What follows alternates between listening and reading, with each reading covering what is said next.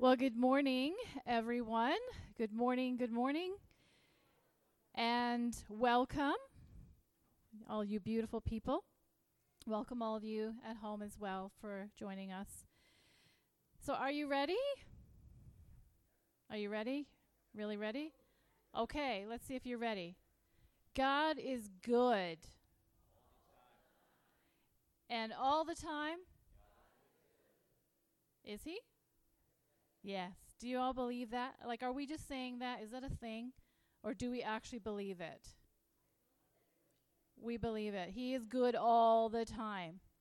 Um, this song set that I'm doing this morning, I actually had it prepared for May 1st. I was supposed to be leading. But I wasn't here. And I didn't know at the time what was going to be happening, but I also didn't know how much I would need this set today and this week. So I'm doing the exact same set that I had for May 1st. I was away dealing with an emergency. A lot of you know about the situation in my family across the country. Um, and it was extremely stressful. It was worrisome. You know, it was a tough time that I was going through. And while I was there going through my tough time, I was staying with a cousin who was came to rescue us. And her husband wasn't feeling that great. He was waiting for a liver transplant. And she found out while I was there, um, enjoying her hospitality, that he had uh, cancer. And, you know, yesterday he passed away. That's a tough time, right? That's a, that's not good. Um, and all of you people here have stories about things you've gone through. And at the time, are you saying God is good? Is he still good in those during those times? Yes, he is, right? He is. I mean, situations might not be good, days might not be good, life is hard. Sometimes it's actually really, really bad, right? Some days are bad, just bad. And if we need to weep, we're allowed to weep during those times. We're human and we can show our human h- emotions. But I would encourage you in those times to say, even during those times, whisper, God, you're good. God is still good. if you keep saying that and remind yourself of it, pretty soon you'll be feeling like a different attitude in the situation. The situation may not change, but you will. And your attitude and your relationship with God. So, reaffirming that this morning, God is good. And all the time, God is good. So, how about we stand and thank Him for His endless goodness this morning? Who's with me? Amen? All right. Let's just loosen up, be comfortable, enjoy His presence, and enjoy each other, okay? Yes. The name of Jesus, the name above every other name. Amen. Wow. Lord, we love you and we're grateful that we have the privilege to worship you, that you made a way for us to be with you, in relationship with you, and to just give you our worship and our praise, even though it always falls short. And God, we thank you that you are good, that you are faithful, and God, that even as we've sang, you're never going to let us down. Lord, you're you're never going to be unfaithful to your word. You're never going to be untrustworthy. And sometimes it feels like you let us down, but God, that's just because we put our own expectations on you. And so help us not to do that. Help us to just trust you and allow you to be who you say you are in your word. And so as we transition to that word, Lord, open our ears to hear from you this morning. Meet us exactly where we are.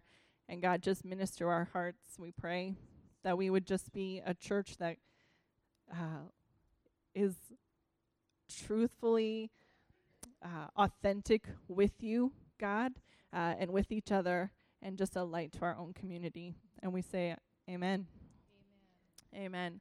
Well, we're going to dismiss our kids. I've seen you here. So if you up to the age of grade five, your parents got to sign you in, uh, and then they got to sign you back out after the service. So that is that. But just a reminder, uh, next week we actually won't have kids church. We're still looking for people to like get involved. Um, and that's okay. They're to hang out with us, and we love them and all of their sounds. So, yeah.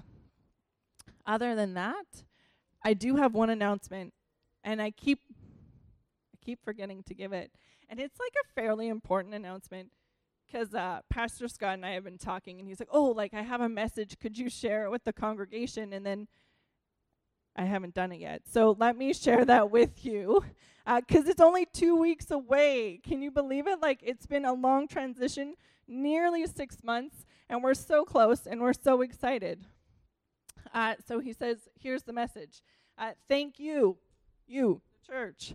Uh, for your prayers. We've been actively preparing for our move to Prince George. The Lord brought us a buyer for our townhome on the first day it was listed, and now we've found a house in PG to call home. We're in the midst of packing. That's a process. So glad I'm not moving at the moment. Um, and wrapping up all of our responsibilities here, but we're excited to join with our new church family on June 5th.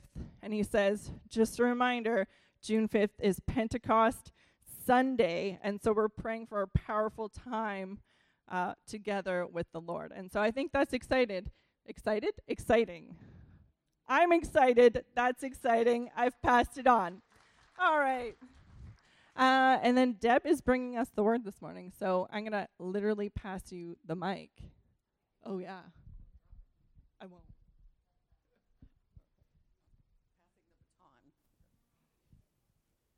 Well, good morning, everybody.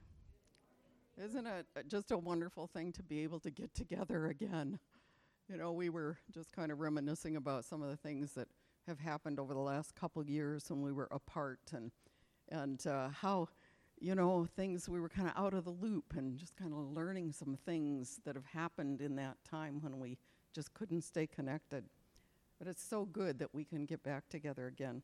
Well, Pastor Ralph, before he left, he kind of uh, got in touch with a few of us and asked if we would be available to preach in in the interim time before our new pastor comes. And uh, he sent this little email out, and Derek got it too. and we were laughing about this because he said, fearless preachers.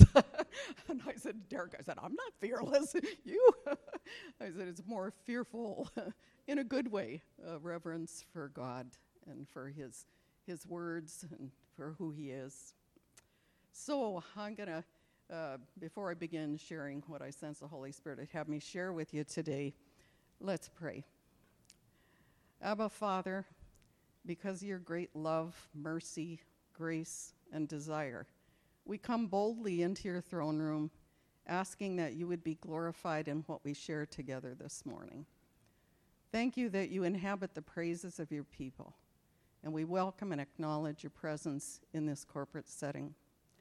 Grant that your word would accomplish all that you desire as we open our hearts and our minds to you. We ask this in the wonderful, magnificent, holy, altogether lovely name of Jesus, your Christ and our Savior. Amen.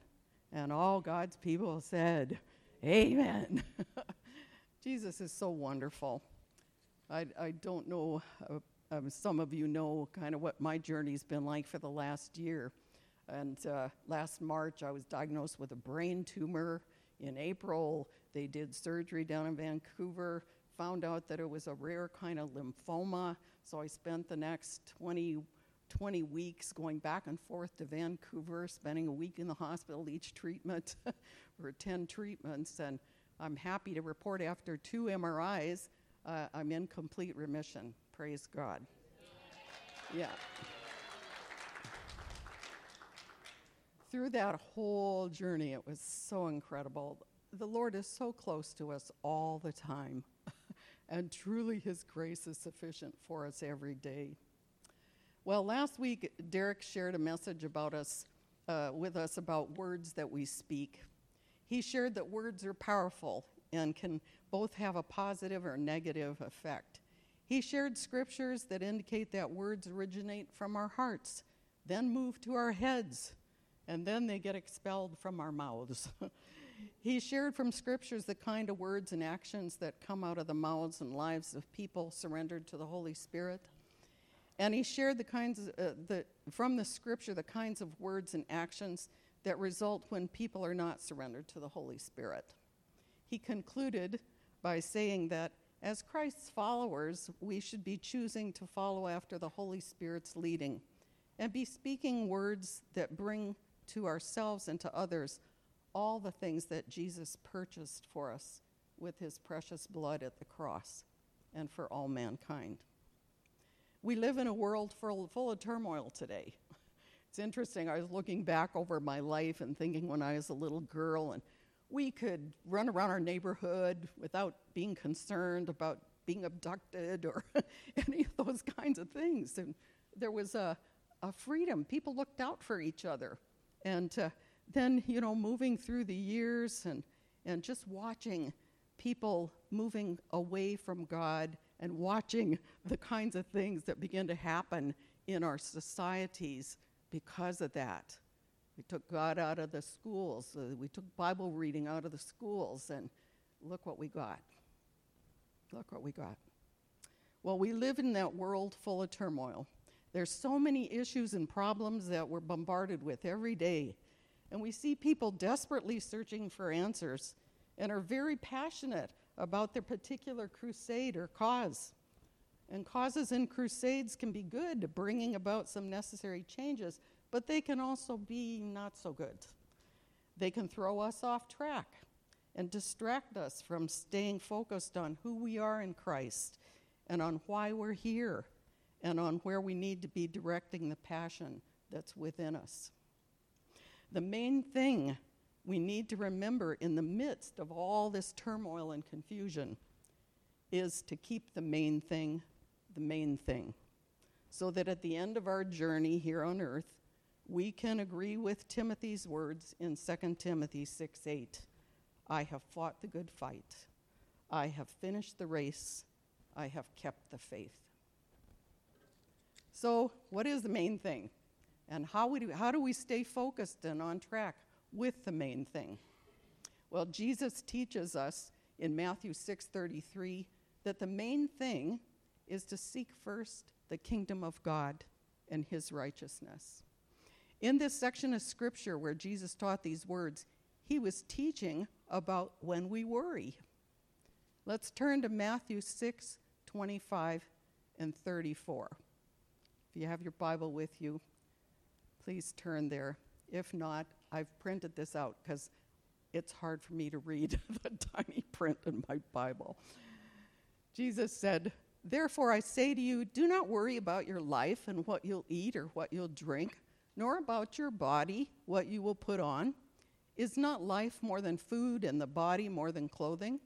Look at the birds of the air, for they neither sow nor reap nor gather into barns, yet your heavenly Father feeds them. Are you not of more value than they? Which of you, by worrying, can add one cubit to his stature? So why do you worry about clothing? Consider the lilies of the field, how they grow. They neither toil nor spin. And yet I say to you that even Solomon in all his glory was not arrayed like one of these. Now, if God so clothes the grass of the field, which is today and tomorrow is thrown into the oven, will, not, will he not much more clothe you, O you of little faith? Therefore, do not worry, saying, What shall we eat, or what shall we drink, or what shall we wear? For after all these things the Gentiles seek. For your Father, your heavenly Father knows that you need all these things.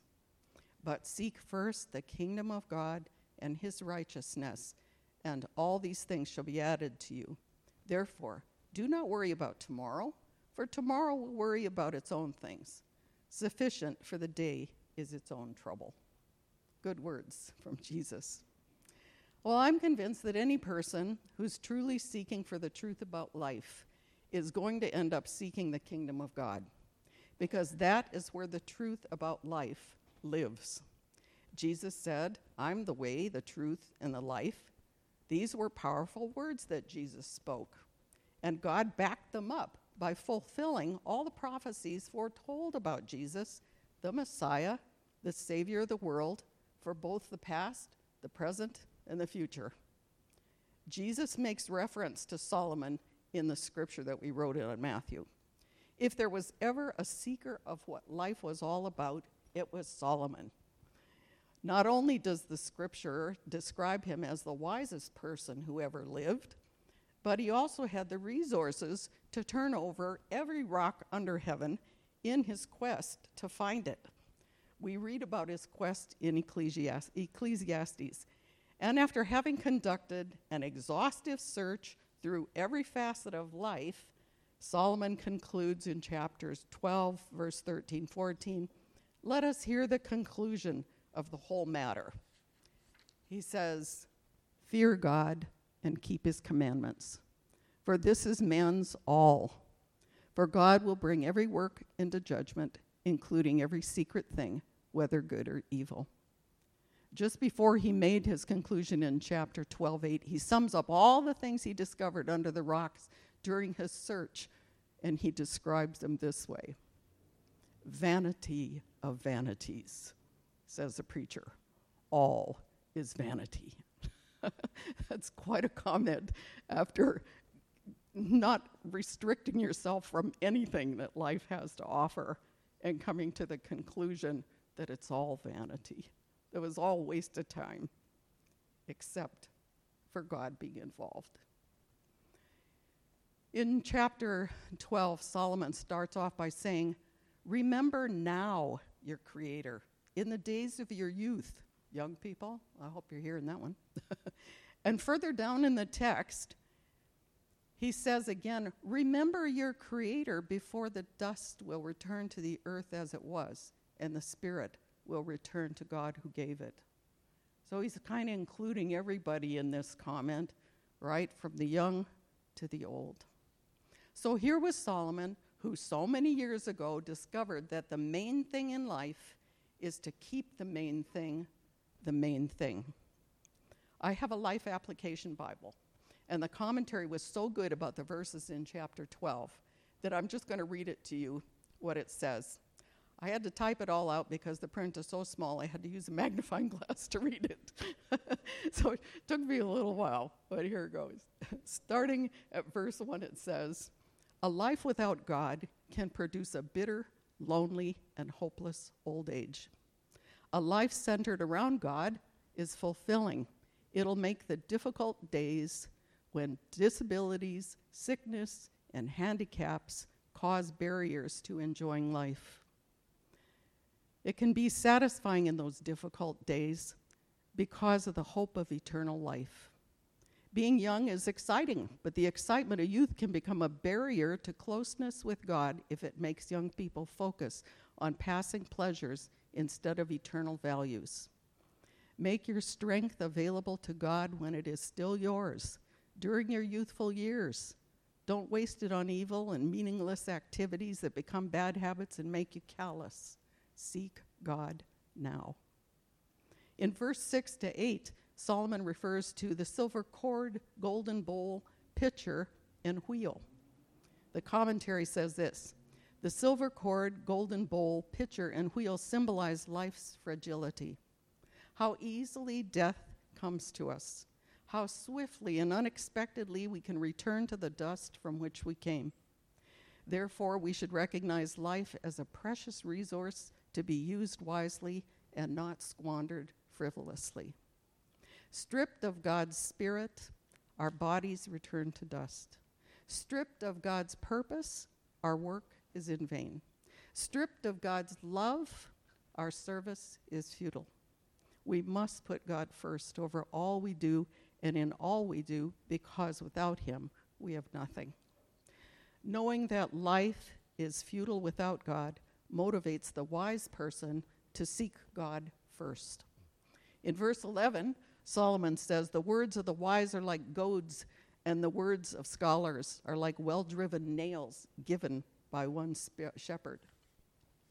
The commentary says a goad, which is also called an ox goad, was a sharp metal tip attached to a handle and used to keep oxen or cattle moving. Like a goad, a wise word or important truth might be unpleasant when first applied, but it will keep us moving in God's direction. So you might find this sermon a little bit unpleasant. Well, that's okay. That's okay. you're not alone, because I've already been there and done that in writing this sermon. so I'm going to share a little story with you about my granddad's horse. My gram and gramp had a farm in southern Illinois, and during summer breaks, I would go down and stay with them for a few weeks. It was a wonderful oasis for the city kid. Gramp never mechanized his farm equipment. He farmed 40 acres all his life into his 70s, walking behind a horse with a handheld plow. 40 acres. Gramp's horse was named Diamond because of the white diamond shaped spot on his head. He was a good workhorse, but he was easily distracted, and getting him to plow a straight line was impossible unless he was wearing blinders. For those of you who don't know what blinders are, they're a good sized leather cup that attach to the harness by the sides of the eyes. And they keep a horse from having any peripheral vision, so they can only see straight ahead. Nothing can distract them, and they can plow a straight line. Otherwise, they go this way and that way and all over the place. The job doesn't get done. I was always amazed at how straight Gramps' fields were. It was incredible. So maybe sometimes we need to let God put blinders on us so we can stay on track. Last week, Derek said, Jesus is willing to teach us if we're willing to learn. I got a lot out of your sermon, by the way. God bless you for sharing it. Getting back to the text, Solomon says in verse 12, And further, my son, be admonished by these, speaking of the wise words in verse 11. He goes on to say, Of making many books there is no end, and much study is wearisome, to the flesh. I'm going to tell you a story, another story, one of my life stories. I was flying back to Indiana to visit my family, and uh, I was seated on the plane between Chicago and South Bend next to a man who was on his way to teach at Notre Dame University. Now, during our conversation, I learned that he had a double doctorate degree and that in all of the places where he had applied to get work, he couldn't find a job. The only place that was open to him was Notre Dame University, which we know is a Christian university. Now, Professor Lenny, and you can probably guess where his background lies with a name like that, was a Jewish man, and he had two double he had a double doctorate, and one of his doctorates was in philosophy. So I said, I asked him, I said, hmm, Dr. Lenny, I said, um, so whose philosophies which teachers do you kind of pattern your life most after? And he thought for a moment and he rattled off this man's name and that man's name, and I'd never heard of any of them, you know. And when he got finished, uh, I said, Well, what about Jesus? And he looked at me and he said, What about Jesus? I said, Well, surely having a doctorate in philosophy, you would have studied the teachings of Jesus, one of the most incredible philosophers that ever walked the face of the earth, and who can boast billions of followers around the world ever since he walked the earth 2,000 years ago. And he looked at me with astonishment in his eyes. And I looked at him and I said, You know what, Dr. Lenny? It is no wonder that you're headed to Notre Dame University. I said, because God's heard the cry of your heart. You want to know what life is all about, and you're about ready to find Jesus. and he looked at me, you know, like, okay. I'm looking forward to meeting Dr. Lenny up in heaven. I got a feel, a really strong feeling that that was no encounter. And you know, I mean, the look on his face. So you can study, you can go to school, you can spend thousands of dollars to get an education, you can know all that you know about everything and still miss the mark. Still miss the mark. So, Solomon says, Further, my son, be admonished by these wise words of others but he says, the making of many books, there's no end, and much study is wearisome to the flesh. The commentary says there are endless opinions about life and philosophies, philosophies about how we should live, and that could be read and studied forever. And it's not wrong to study these opinions, but we should spend the majority of our time feeding on the truth of God's Word. Wisdom, thank you.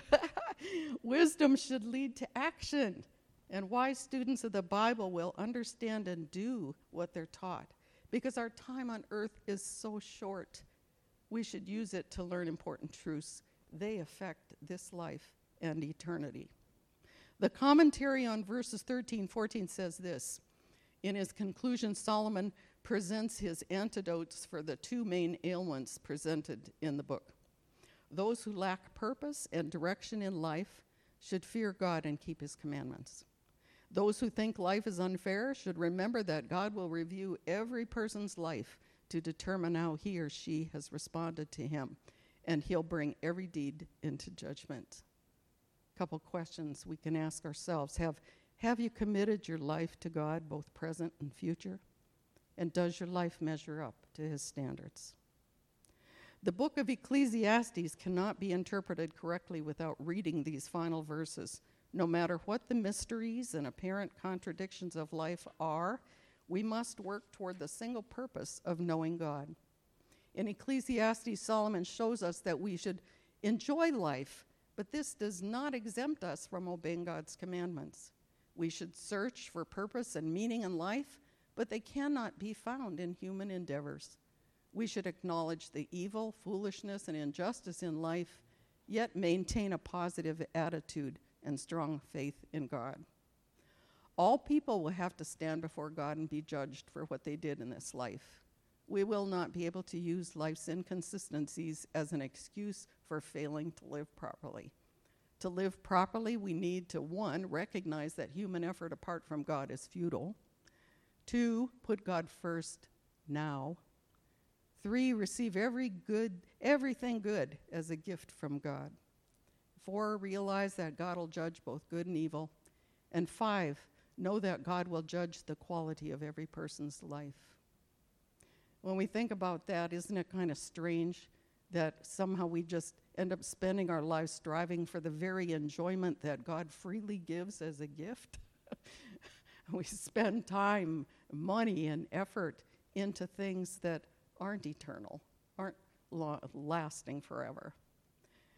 These kinds of comments always make me think of Mick Jagger singing, I can't get no satisfaction. uh, uh, all I have to say about that is, Oh, yes, we can, because God gives satisfaction to us as a free gift when we follow his leading in our lives.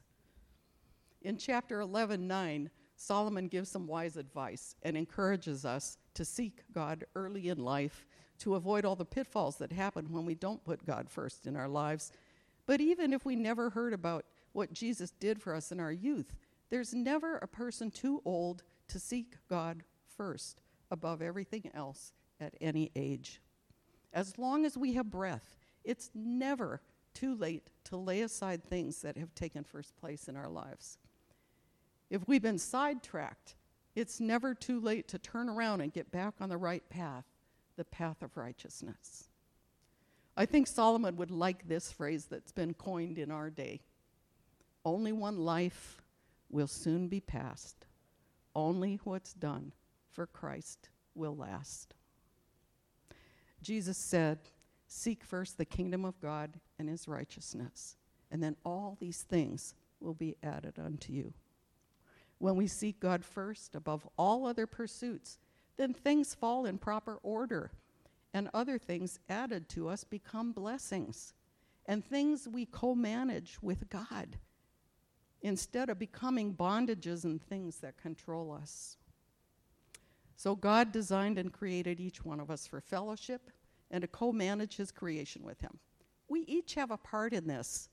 We've each been given gifts and abilities, and the choice is ours as to where we'll use them and for what cause or what passion. God designed each of us with a free will.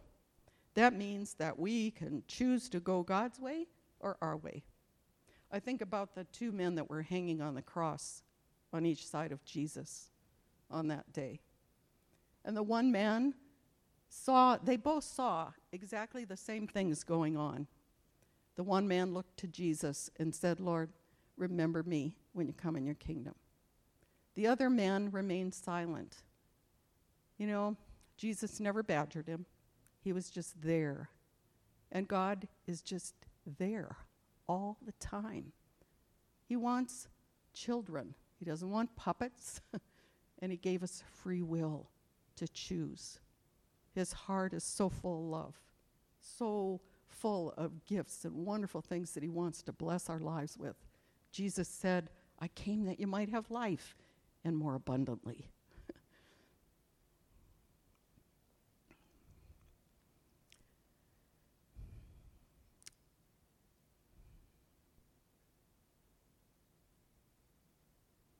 when we seek God first above all other pursuits, then things fall into proper order. God designed and created us for fellowship and to manage. And when we choose to use those gifts and those abilities that He's blessed in our lives to bless us and others, then our whole world starts to get turned around, but it's one person at a time one person saying yes to God at a time. And one person then allowing that life that's come into them to affect the people around them. We used to have a sign on the door on the way out of this church that said, You're now entering your mission field. Each one of us connects with people that mm, you may never meet, the people in my life that, that I meet, and I may never meet the ones that you, but it's no coincidence that God crosses our paths with the people that we meet. And sometimes we need to just be still, listen to the Holy Spirit, and see if there's somebody nearby that just needs needs a word from God. It might be just a seed we plant. It might be just, you know, maybe you got the butterfly net. Maybe you're going to scoop them up, you know, and help them to come across the line into the kingdom. But we all have a part to play and some work to do while we're here. So we can choose to go God's way or our way, and that means we can choose to keep going in a wrong direction, or we can choose to do a 180 degree turn to get on track with God or back on track with God if we've somehow gotten off on some side road that leads to nowhere but a dead end. We can choose to use the time we've been given while we have breath to do our part in spreading the good news of the gospel of our Lord Jesus Christ, or we can use our time to spread news about a myriad of other issues. The choice is always ours. Uh, Glenn and I used to live in McBride, BC, and, and there wasn't TV there when we moved. They, it, and they had just managed to bounce waves or whatever happens to get, it's between two mountains.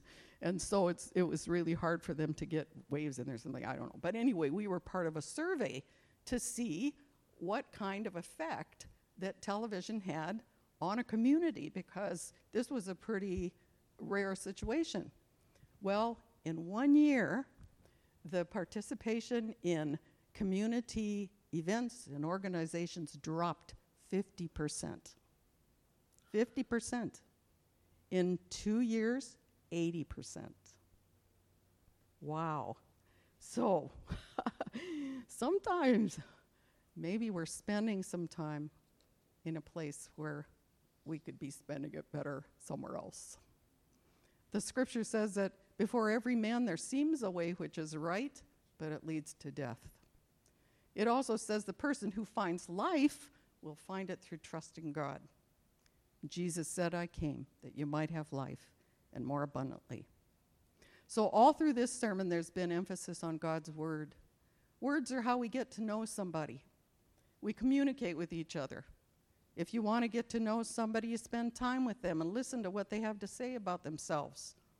I like to refer to the Bible as God's autobiography. Not only do we have the Holy Spirit, whom Jesus has sent to teach us and guide us, correct us, and mentor us, but we have God's written words that are all in agreement so that we can have the assurance we need to put our trust in Him and make Him the main thing in our lives. Here's a few facts about the Bible. Well, you may not know. The Bible is the best selling book in the world over with over a hundred million copies sold or donated annually. Approximately 20 million are sold annually in the US alone. Pretty incredible. It's the most read book in the world. You know, you never get tired of reading the Bible. You never do. It's new all the time. You're always going to find treasures in it. You can maybe maybe you got a few favorite storybooks that you've read through the years, and maybe you go back there or you watch a movie that you really like. It's got a good story, and you read it or watch it a few times. But after you know it all, it's kind of like you know what's going to happen, and it gets boring, doesn't it? Really. But the Bible, you can read this book over and over and over and over again and find something new, and it sustains life all the way through our own lives. The Bible is the most read book in the world. It's the most stolen book in the world. they have a hard time keeping them in, in motels, in, in places where they distribute Bibles. They disappear. I don't, I don't think people are throwing them away. I think they're getting into them and reading them because they're there for a reason. There's many people that have stories about getting saved in a hotel room because of a Gideon's Bible sitting in the book, the, in the uh, uh, drawer there by the bed. It was written over 1500 over a 1500 year period by 40 different authors, none of whom collaborated with each other, obviously. they were they probably were living at different times. Yet they were inspired by God to write what they did, which reveals God's character consistently throughout the whole scriptures. Through the ages, people have found that by putting God first in their lives, all of the promises, all of the benefits of being part of His family sustain us in life and carry us on into eternity. We've passed from death to life, the scripture says. Our faith in God isn't some new idea or man made philosophy. It is the inspired Word of God that has satisfied the void in every true truth seeker's heart when we see how much God loves the world and the creatures he created. When Adam violated God's word by being disobedient way back at the beginning and started the ball rolling of sinful living, violating God's holy laws, God loved the world so much that he sent his only begotten Son to pay the death penalty required as punishment. Jesus was the only one who never violated a holy law. When we break the law on earth, it's called a crime. Well, when a holy law is broken, it's called a sin. The laws on earth change, as do the penalties for violating them. It astounds me at some of the laws that give freedom to some of the things that never used to be allowed in society. It's astounding. The laws of God don't change, they're the same forever, and they're written on our hearts. They're blueprinted into our very beings so that we have an instinctual knowledge of God and will have no excuse if we've ignored Him in our lives when it comes to Judgment Day, especially when He allowed His only Son to come to earth and show us His love and gave us a choice as to what and whom we would serve. Jesus always kept God the Father as the main thing. He was God's only Son, 100% of God, yet 100% man.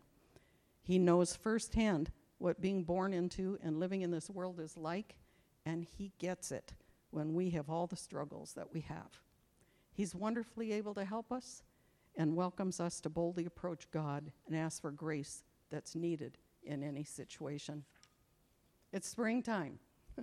Finally, yee-hoo! and it's a time of new life springing forth.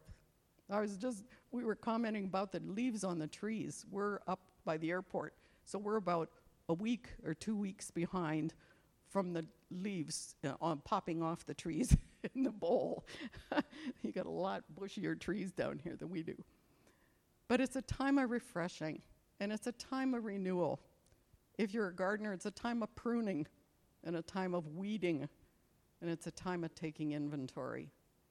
And we can apply those same kinds of things to our lives now as we enter into a season where we're going to be out and about with people. That's so good. and, and where we can uh, have new experiences and new adventures. We folks in Prince George tend to hibernate, hibernate a lot in the winter. I know we don't get out a lot, but it's a new time and a new season. So if you're listening to this message today and you've never made God the main thing in your life, and you know that it's no coincidence that you've heard these words today, and you sense that God is trying to get through to you, here's how you can respond.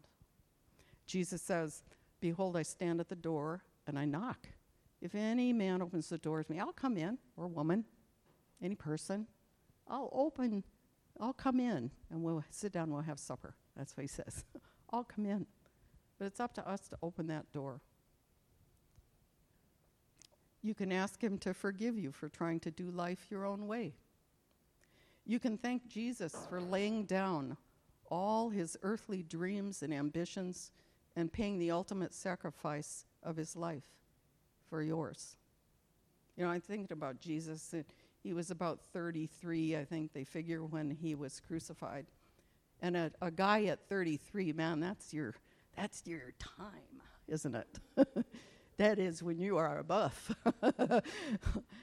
and here, here at, at the height of his humanness, he lays it all down.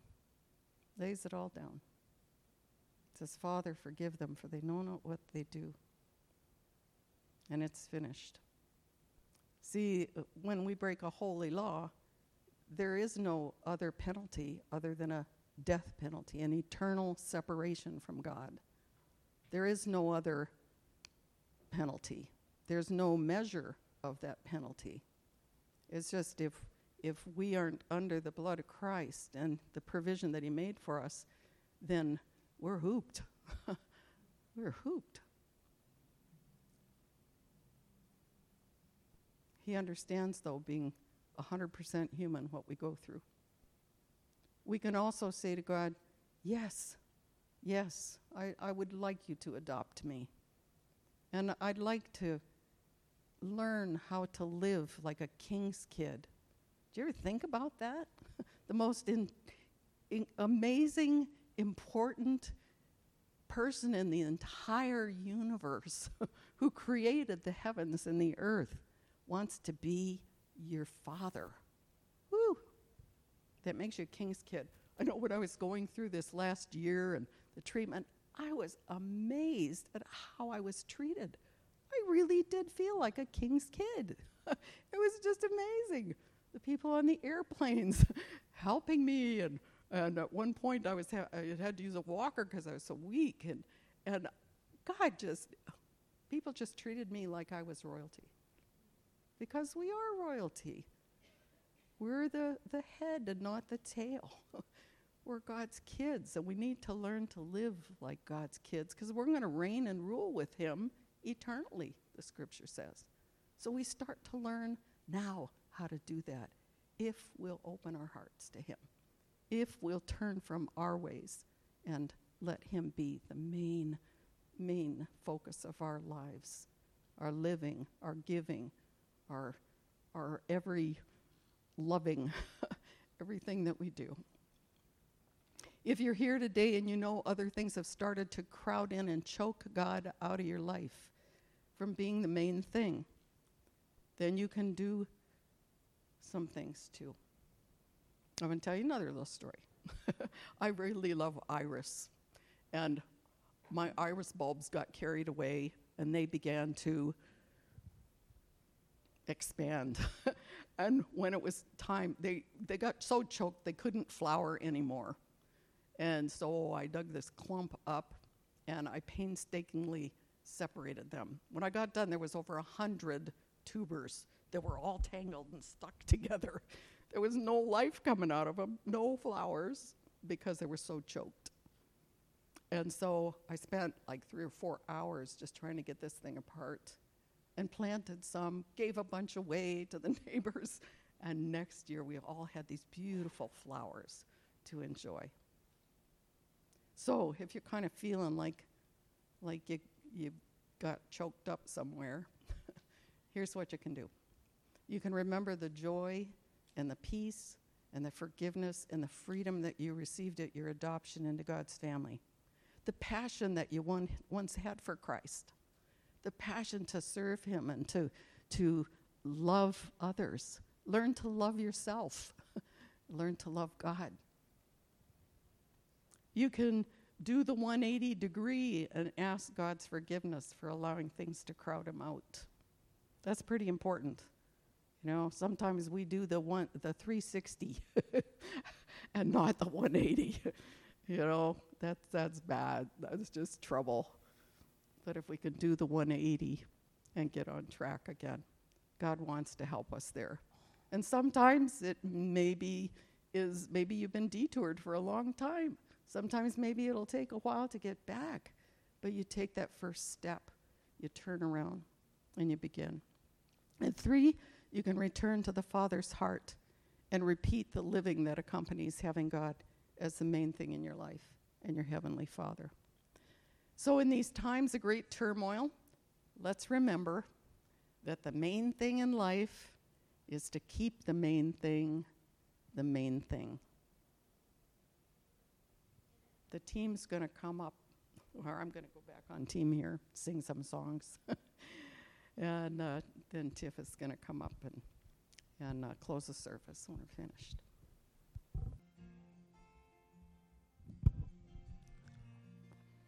You know, it's funny. I've spent a lot of time in my life, which is it's it's long-ish, um, listening to you know people teach, and it, it's all been you know fairly good. But it's the first time I've ever heard someone say, sometimes we have to put blinders on.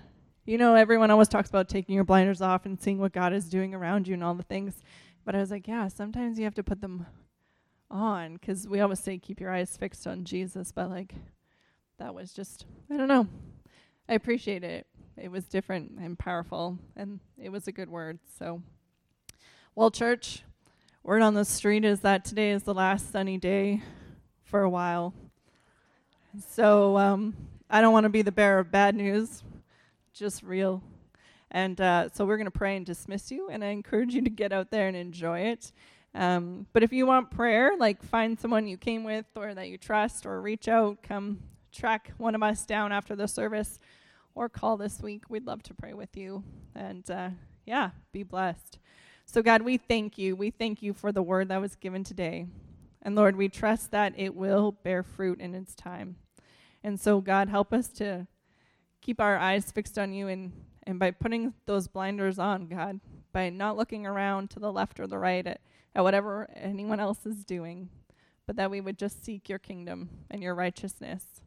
And Lord, bless your church this week. Prepare our hearts and prepare Pastor Scott and Carrie so that, God, when we get together in two weeks' time, Lord, would we just be so excited for the new vision and the new life and the new direction that you have for this church because your word is the same but how we get to live that out looks a little different each time. And so, uh, yeah, we just give you praise. Amen. Amen.